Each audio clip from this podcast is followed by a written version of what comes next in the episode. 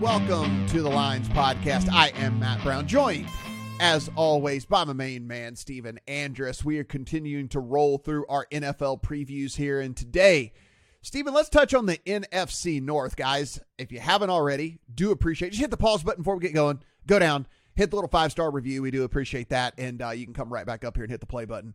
And we'll talk some NFC North Lions, Vikings, Bears, and Packers. And that is the order in which the betting odds sit right now Lions plus 130, Vikings plus 250, Bears 4 to 1, and Packers 5 to 1. Now, Stephen, we know what's going on here, which is the big news that Aaron Rodgers is out of town. So the yep. Packers fall from what would have been probably the favorite again, even with the Lions being better from a player personnel standpoint. The Packers fall to dead last in the division at 5 to 1. The Bears who do look like they should be trending upward at least a little bit. They did have a ton of cap space. They signed a bunch of free agents. They did a trade, et cetera, to bring in some talent. So the Bears sitting at four to one.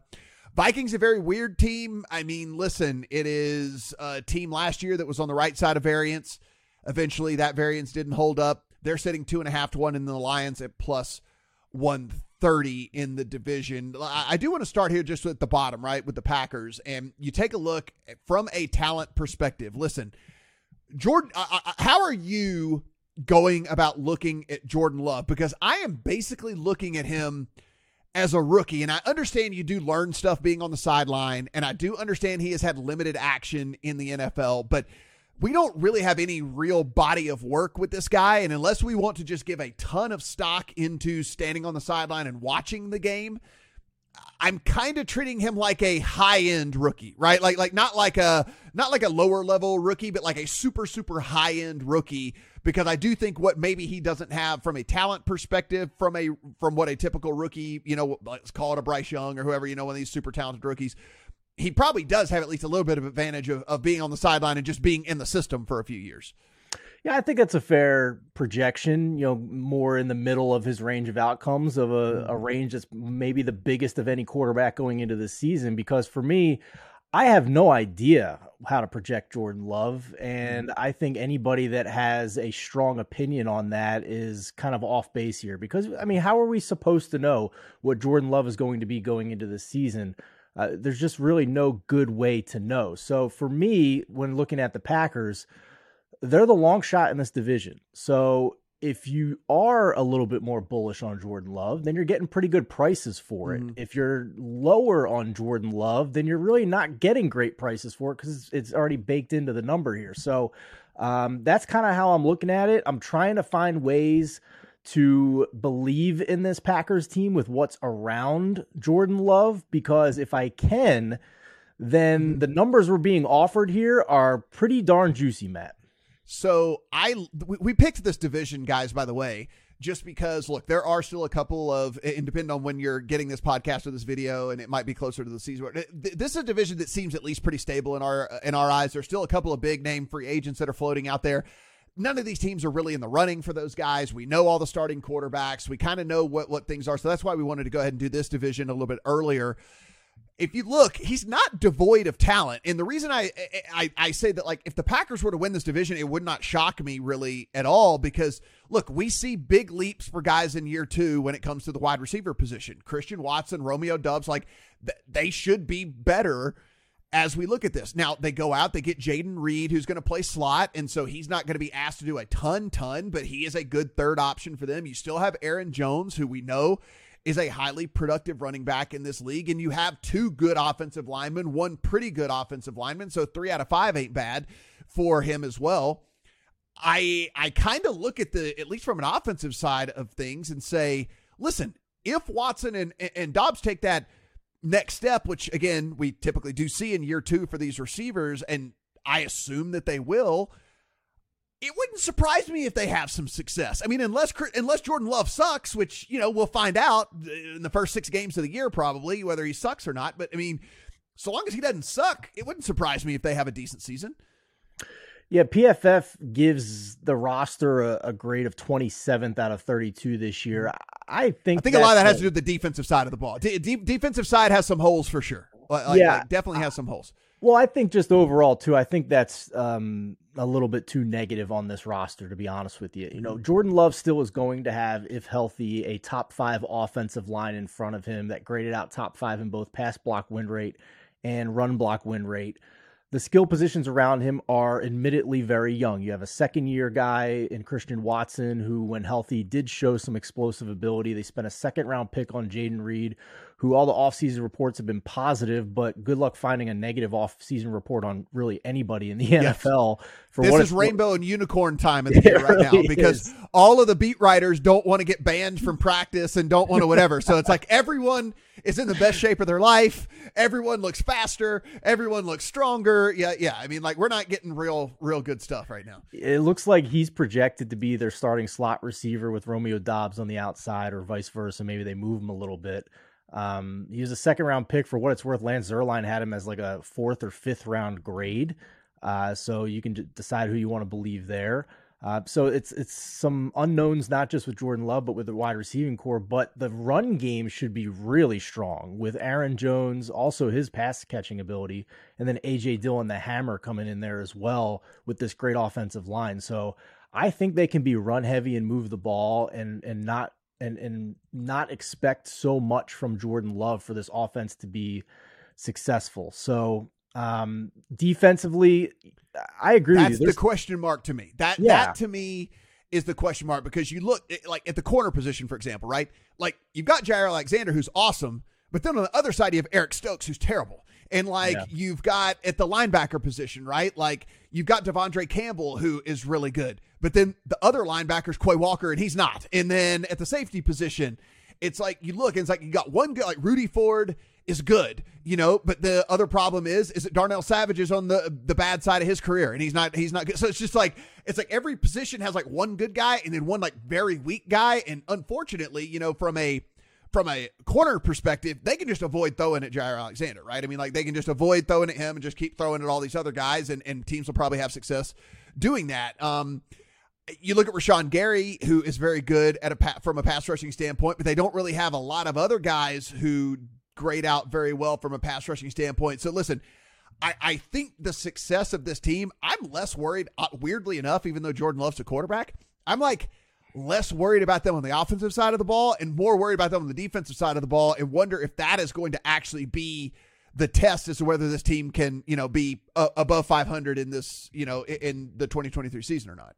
So this division catches a break schedule wise because they get to play the weak NFC South as one of their cross mm-hmm. divisions, but they do have to face the AFC West. And then for the Packers, their three crossover games are against the Rams, the Steelers, and the Giants, all winnable games in my mind. Overall, if you look at the schedule, they only have one game where they're projected to be a favorite by three or more points, and that's against the Tampa Bay Buccaneers. They're projected to be three or more point underdogs in four games, so we can say projected to lose those games.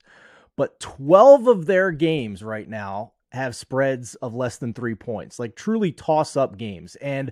Mm-hmm. more notably, to start the season, they have five toss up games at Chicago, at Atlanta, versus New Orleans, versus Detroit at home, and then at Las Vegas.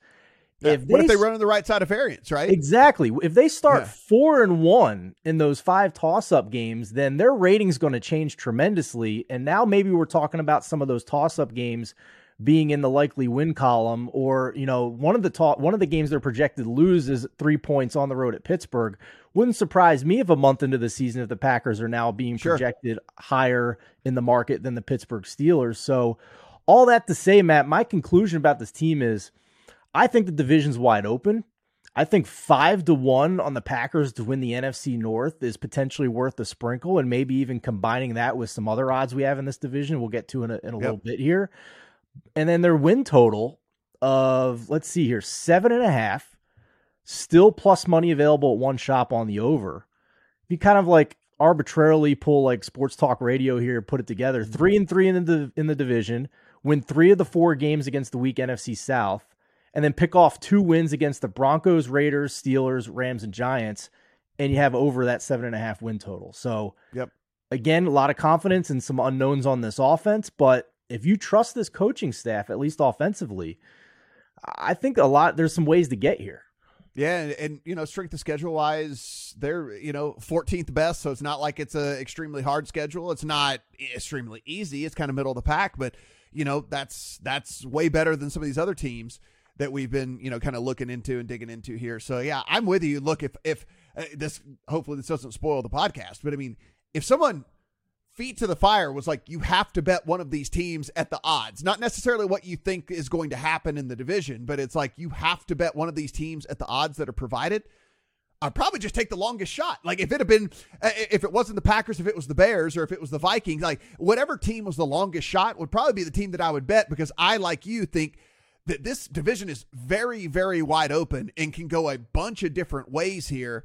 And so uh, the packers at five to one are certainly at least intriguing for me. Now, the Bears are a team that have gotten a lot of steam here in the offseason. I think rightfully so, right? I mean, listen, they had a ton of cap space. They went out, they spent a lot of it. They make the trade to get some playmakers in there as well for Justin Fields this past season. And, you know, Stephen, you and I talked about this on the podcast last year, but it's good. It's worth refreshing people's memory here. Yes, the offense got better as the course of the season went along but it was mainly due to the fact that they called more plays that were Justin Fields friendly and not necessarily that he was throwing the ball that much better. He is right. a dynamic runner. And as a runner with the ball in his hands, he is going to make plays this year and he is going to do some stuff that makes your jaw drop. But from a pure passing standpoint, we did not really see a big leap over the course of the season. The offensive production just came from the play calling being more suited to Justin Fields somewhere along the way. Now, on the offensive side of the ball, he now has DJ Moore, and he did not have a receiver last year. So I will say that a lot can be said to the fact that, you know, maybe he struggled last year because he didn't have anyone that was a true number one. Now you have DJ Moore. Can Chase Claypool figure out this offense and figure out, live up to his potential? We don't really know, but he's going to be on the outside as well. And that, what that does is allow them to put Darnell Mooney in the slot where he is better suited, and that gives them a really decent slot option as well. So, you know, at least from a from a playmaker standpoint, he does have a true number one now. They can move Mooney into the slot full time where he needs to be. And the offensive line is actually pretty damn stout. And so there's a lot of reasons why, at least from an offensive perspective, if you're a Bears fan, that you could be fairly optimistic heading into the season. Yeah, I, I, just want to note though that the market is already fairly optimistic about the Bears. This mm-hmm. team picked number one overall in the draft before they traded that pick with only three wins last year, and now to get to their over in the win total, they have to be five wins better than they were a year ago with a win total of seven and a half right now. So that's the starting point. Can we get there with the improvements that they've made? You mentioned Justin Fields and the passing offense. That to me is a potential big red flag going into this season and a big leap of faith Eh, that you, I think, need to have and is required for them to be five wins better than a year ago. Because if you look, you know, the average fan's going to say, oh, Fields was sacked 55 times, tied with Russell Wilson for the most in the NFL a year ago. The offensive line must have been terrible. That's not on Justin Fields. Well, no, it, it, was on Fields because they the offensive line was number six in pass block win rate. So a lot of those sacks were on Fields. And Rich Rebar found through his research that points per drive more than double without a sack on the drive each of the last five years. And teams are three to four times more likely to score a touchdown on a drive where they don't have a sack versus one where they did have a sack. So it's not just turnovers that kill drives, it's sacks too. And Justin Fields needs to do a much better job of that mm-hmm. this year. Maybe DJ Moore helps out in the quick passing game and getting open with his route running. We'll see. But that's quite a big leap for the offense to, to be a better passing offense instead of some of the like gimmicky Cam Newton type rushing offense we saw from Fields last year. Now, one of the things we can say that is in their favor as well, they have the sixth easiest schedule in all of the NFL as we head into the season. Now, again, guys, these are based off of projected win totals.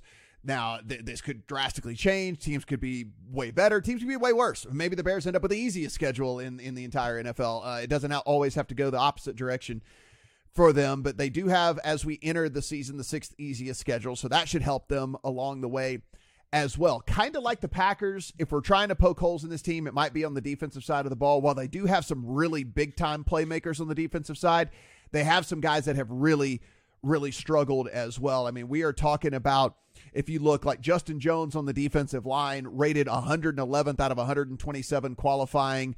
interior defensive linemen last year. Trevis Gipson on the outside ranked 111 out of 119 qualified edge rushers last year. If you look at the corner position, Kyler Gordon, a guy that ranked 109 out of 118 qualified corners last year. So there are some big time weak spots that guys are going to have to really step up in order for this defense not to get picked on. And listen, while I think the offense has a has the potential to be better, Stephen, I don't know if they're going to be able to outscore everybody, right? Like I think they'll be able to put some points up, but if this defense is one of those defenses that basically is a sieve, I don't know how successful this offense is going to be if you have to solely rely on Justin Fields passing the ball because you're coming from behind in every one of these games.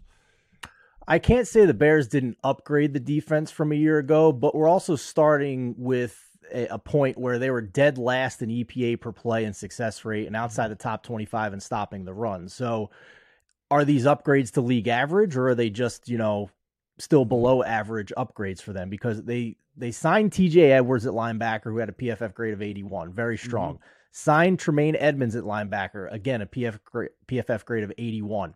They signed Demarcus Walker, edge rusher, who had only four fewer QB hits than the entire Bears defense last yeah. year with a PFF grade of 73 and they signed Andrew Billings to kind of help stop the run a little bit. Again, above average PFF grade, and then Rasheem Green, another defensive lineman with a PFF grade of 62, decent for a rotational player. But they didn't upgrade the cornerbacks in in my mind, and they didn't have a single top 55 ranked quarterback in terms of coverage grade a year ago. So they are really relying on that front seven to bail out what is still one of the league worst secondaries back there, Matt.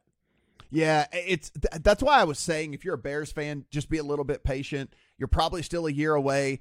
Like the offense, as long as it works out, seems to be on a good, um, and the defense is on its way up. But yeah, like you meant, they're going to need to get a couple of corners, and uh, they just didn't. They didn't have infinite money, right? And so it was like they spent a bunch of good money. They did bring in a bunch yeah. of good players, but they're still a year away, in my opinion, of getting that defense where it actually needs to be. And I think they'll do it, right? I mean, uh, from what I've seen so far, they've done. They've built this kind of the right way. They went out and spent money on the best players that were available.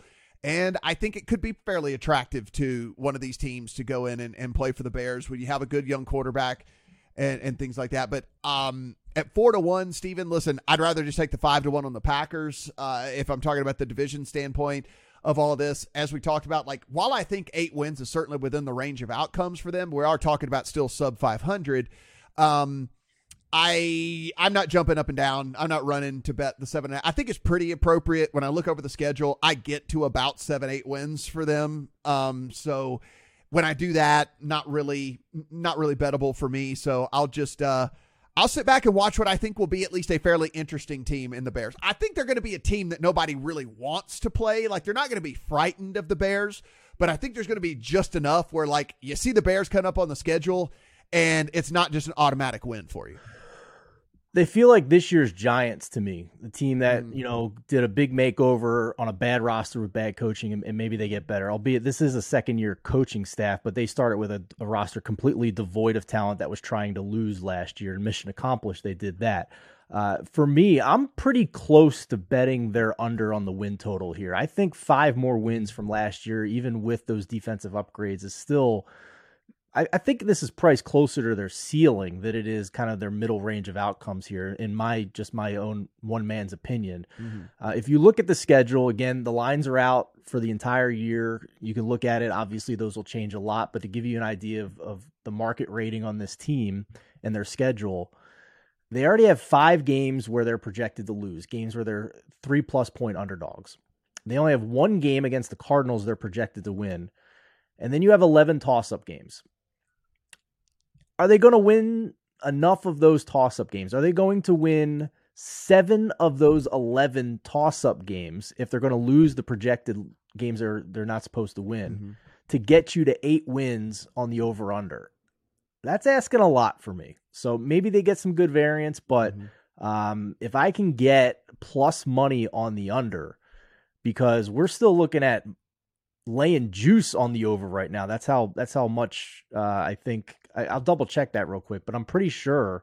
Either way, I, I, I don't see eight wins as anywhere near the middle range of outcomes here. I'd rather bet the under. You're listening to the Lines.com podcast network. Looking for the latest player props and the best betting odds from the top U.S. sportsbooks all in one place? Then join us right here every day this season for free picks and best bets from the sports betting experts you can trust. Check out the Lines.com NFL Megapod as Matt Brown, Stephen Andress, and Adam Candy break down every game for this weekend's football slate. Join the Coast to Coast podcast crew Mondays through Fridays as Nate Weitzer and Josh Lander bring you the best player props and game lines for Major League Baseball, the NBA, and the NFL. And tune in to Beat the Closing Line twice a week as Nicole Russo, Mo Nawara, and Eli Hershkovich dive into NFL opening lines, plus special guests from the sports betting world. So subscribe, rate, and review to the Lines Podcast Network, the source you can trust to make you a better sports better. Bet basketball, baseball, or hockey with a risk-free bet up to $600 at BetMGM. Sign up and use bonus code The Lines, and you're on your way with the king of sportsbooks. Get the BetMGM app today and use promo code The Lines to make a risk-free bet up to $600. This is a new customer offer. Paid in free bets. Visit BetMGM.com for terms and conditions. 21 years or older to wager. Colorado, Indiana, Iowa, Michigan, New Jersey, Nevada, Pennsylvania, Tennessee, Virginia, or West Virginia only. Excludes Michigan disassociated persons. Please gamble responsibly. Gambling problem. Call 1-800- 522 4700 in Colorado, Nevada, and Virginia. 1 800 270 7117 for confidential help in Michigan. 1 800 Gambler in New Jersey, Pennsylvania, and West Virginia, and 1 800 Bets Off in Iowa. In Tennessee, call or text the red line at 800 889 9789. If you or someone you know has a gambling problem and wants help, call 1 800 9 with it in Indiana. Promotional offer not available in Nevada.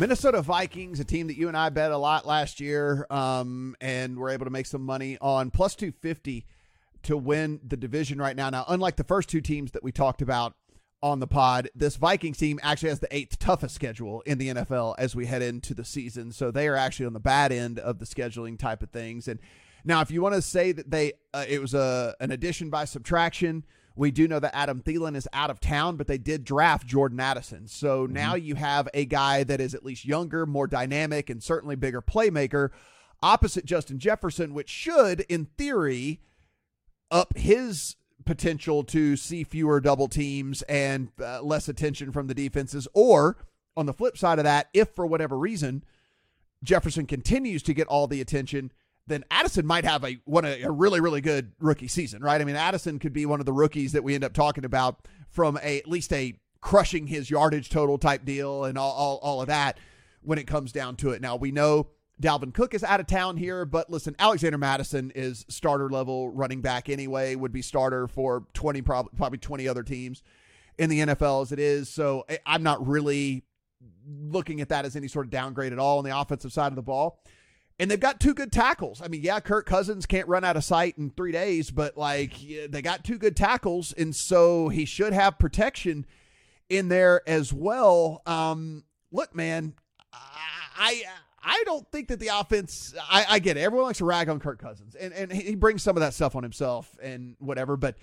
I think this could be a fairly productive offense yet again. I really do. I mean, like, you got Hockenson at the tight end position. We know as a playmaker. Now you can move KJ Osborn into the slide. Uh, like there's, I think it's interesting, right? I think it's at least interesting. TJ Hockenson might be the first player prop I bet this year. He had more than 900 yards a year ago. They lose Thielen, replace him with a rookie. I think he's probably the second option in this passing offense mm-hmm. with Kirk Cousins going so much to Justin Jefferson. So more than 900 yards last year, and we're looking at an over under of 750 and a half. Right. As the best available number. That's interesting to me. But getting back to the team side of things here with the Vikings, again, just a fascinating situation, right? Because the market hates them again. Um, and I think we would both agree that there's probably at least a little bit of, of negative regression coming just by looking yes. at the schedule. They went from crossover games of the Saints, Arizona, and Indianapolis last year. Now they win the division. They're going to have crossover games of Philadelphia, Cincinnati, and San Francisco. Like, congrats for, on winning for reference.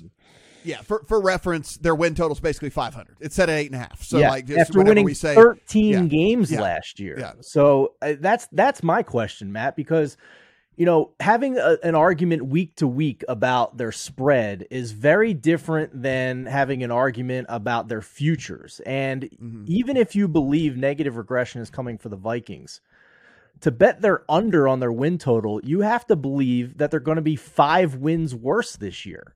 That's a lot. That's a lot of coin flips not going your way. And if you look at the schedule, it is very coin flippy again. I will admit that because the market's down on them. They only have two games they're projected to win, or where their their spread right now is three points or more against Tampa Bay, week one at home, and a game later in the season at home against Chicago. Beyond that, they have 12 games where the spread's currently going to be less than three points. So, again, how many coin flips are the Vikings going to win this time around? Um, I five think wins less way, is a lot, Matt. I, I, agree. I think the interesting way to do this, and like, listen, this doesn't always play out this way, guys. And so, oh, it's almost as if we're gambling, right? Uh, but uh, uh, if you look at their schedule, look, two, three, four, uh, like, so their schedule starts out Bucs should be a win, but then it goes Eagles, Chargers, Panthers, Chiefs. So they could easily start the season out two and three, and you're going to get a better number at that point on their win total. And I think that's where I'm going to target. I actually have already put this in my calendar to check where they are in week six. And so there I've already go. kind of planned this out because I think there's a pretty decent chance that they start two and three. And if that's the case, then we're going to get a much better number. And then the schedule lightens up a ton. Then it's Bears, Packers, Falcons, Saints, Broncos, Bears again, Raiders. So there's a bunch of winnable games there in the middle part of the schedule where the where it is super super front loaded on the tough end. So for me from a Vikings perspective, like I said, I've already put it in my calendar to check what their record is after week 5 and if they are two and three, and if that win total is dipped to like six and a half or maybe even six flat or something, I think that would be the point where I would be looking to come in and kind of play this team at that point. Yeah, I'm going to make a similar note to check their division futures at that mm-hmm. point too, because I'm I am going to bet Packers five to one before the season starts to win this division. And right now, I know you're in Vegas. You can't always get the same odds as, as me at the mm-hmm. regulated books around the country that are online, but I'm seeing a, a plus 330 on the Vikings to to repeat as division champions here. And if they start the way you do, with the way you think. I mean, I'm mm-hmm. four to one, maybe. Maybe we see another five to one, and then I'm then I have two tickets on half the mm-hmm. division at four to five to one, where I'm yep. going to be happy if either of them wins.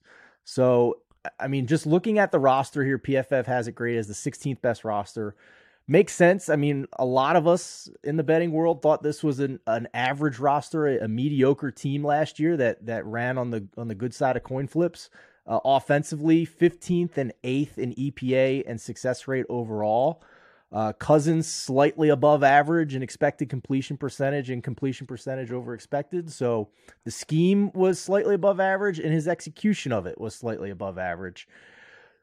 So, I mean, they are what they are, right? Like this is what we mm-hmm. think they are and are they going to win these close games that are that are very tight games? That's the question. Now we move on to the Detroit Lions, the favorite to win this division. And Stephen, the big question in all of this is going to be are we overhyping this team too much? Were they fun to watch last year?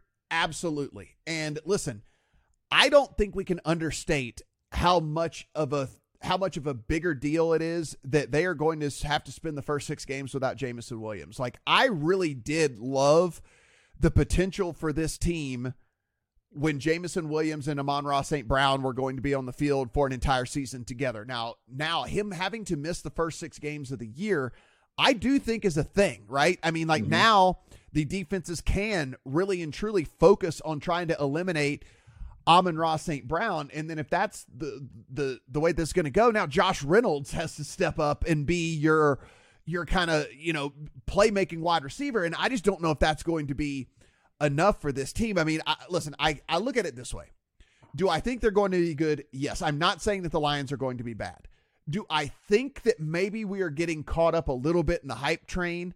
I do believe that for sure. This defense is still suspect at best. And I I mean at best this defense is still suspect and I'm just not sure that that Jared Goff is going to be able to easily repeat what he did last year with with Jameson Williams on the sideline and teams knowing now because Amon-Ra St. Brown snuck up on everybody. Let's not let, let's not sit like no one is going to sit here and try and convince me that they were like Amon-Ra St. Brown's going to be a top five receiver in the NFL in 2022.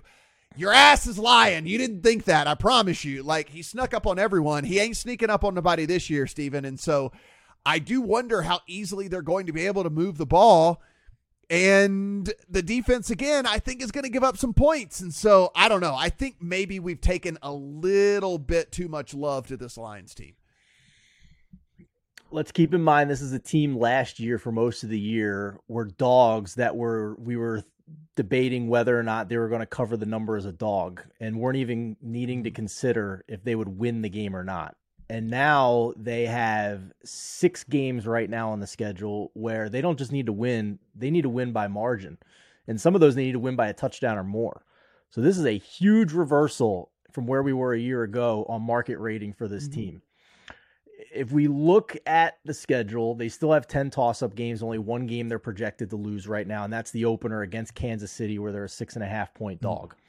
11th easiest again as, as we enter uh again on projections 11th easiest number sitting at nine and a half right now right and and if we if i agree with you that they're probably priced closer to their ceiling right now and perhaps there's a buy low opportunity after week two if we think they're going to lose to kansas city and then they have a home game against seattle which i think is you know, even if you're bearish on Seattle, I don't think you're going to say they're they're much worse than Detroit. I think Seattle can definitely win that game in week two in Detroit uh, with all the weapons that they have as well. So, I mean, Jared Goff's not some world beater. They do have continuity on offense with their OC Ben Johnson coming back, but uh, it was it was all scheme last year. I mean, Jared Goff was number one in expected completion percentage from week 10 on last year among all quarterbacks.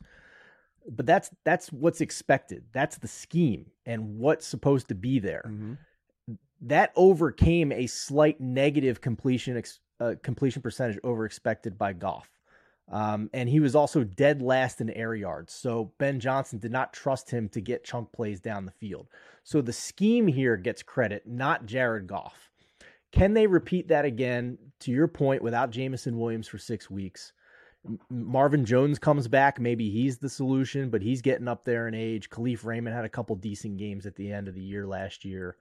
Um, we saw the ceiling. They blew out Jacksonville last year. They almost beat Buffalo. So the ceiling is there. But I I agree with you that the defense to me is still a question. They had a couple of rookies have mm-hmm. 17 and a half sacks last year, but this was still the number 31 defense in pass rush win rate, so it wasn't consistent. They did fire their DB coach halfway through the year last year, so they went from 31st and 29th in dropback EPA and success rate allowed to 18th and 21st from week 10 on. So that allowed them to stay in games. And they did overhaul the cornerbacks. They brought in three guys from Pittsburgh, Philadelphia, and San Francisco Cam Sutton, CJ Gardner Johnson, and Emmanuel Moseley. So on paper, they are better. But does that mean they're going to be an above average defense now and take the next step? I think that mm-hmm. question is still very much out there. With the prices we are having to swallow right now, I bet them before the season starts. I'd rather wait to see if they get off to a slow start against two very tough opponents to start the year and then yep. reevaluate things. That yeah, they are they are my week 3 team. And so I have the I expect them to lose to the Chiefs and to the Seahawks. And so I have them starting 0 and 2 and then they go on a very nice four game stretch where you go Falcons, Packers, Panthers and Bucs. Like that is a as soft a four week as you are going to get coming off of an 0 and 2 to start the year again. If they don't start 0 and 2, then all my strategy out the window. But again, you know, I'm trying to get the best of this. I'm trying to do what I can to manipulate the market a little bit. And so that's kind of how I'm going about it. So again, you look here Falcons, Packers, Panthers, Bucs in three, four, five, six. Yeah, now really those are all go- portion of the schedule. All really soft portion of the schedule. You do have to come back with a game against the Raiders, but then you get the uh, with the Ravens, but then you get the Raiders right there in week eight. And so we are talking about a stretch in which they could win five of six. And if that is the case, now we're feeling pretty good about whatever adjusted number we've gotten after the 0 and 2 start. That nine and a half might have turned into eight and a half. And if that eight and a half, if we're winning five of six, we're feeling pretty good about that afterwards. And so, yes, I'm with you, man. It's a it's a week three team for me. I'm certainly not willing to come in at plus 130 or plus 140 or 145, whatever it is, for them to win the division. So that's not going to get any of my money. It's really going to be an in season thing with this Lions team, and it's going to be in season looking after week three. Hope I mean after week two, hoping that they're entering week three zero and 2. The last thing I'll say about the Lions is that we spent a lot of this podcast talking about futures for regular season results, like winning the division mm-hmm. and win totals. And perhaps the Lions don't hit those ceilings in the regular season. But when we're talking about how wide open the NFC is to find a candidate to reach the Super Bowl, I don't see a scenario really unless there's like complete disaster with injuries where the, the Eagles and the 49ers are not basically the top two teams in this conference in the market ratings, maybe Cowboys number three for most of the season. So whoever's below them and doing well in the NFC, you're going to get a pretty decent price in the playoffs. And I'll just say that we saw that the Lions have a very high ceiling from week 10 on last year. Overall, this was an offense that was second and fourth overall in the entire NFL in EPA and success rate. So maybe the schedule mm-hmm. is a little tougher for them to amass wins, but if they get into the tournament, so to speak, I do think they potentially have a ceiling here to to maybe surprise mm. some people in a conference that's a lot more open than the AFC. The other thing I do want to bring up is if we do think that that that defenses are not going to have an answer for Amon-Ra St. Brown. He is a big beneficiary of Jameson Williams having to miss the first six games of the season. His total right now is sitting at 999 and a half, which of course he just needs a thousand yard season. If he's going to play all 17 games, and again, we have to just, we can't, we're not, if we're ever betting an over, we can't bet, you know, assuming there's going to be injury.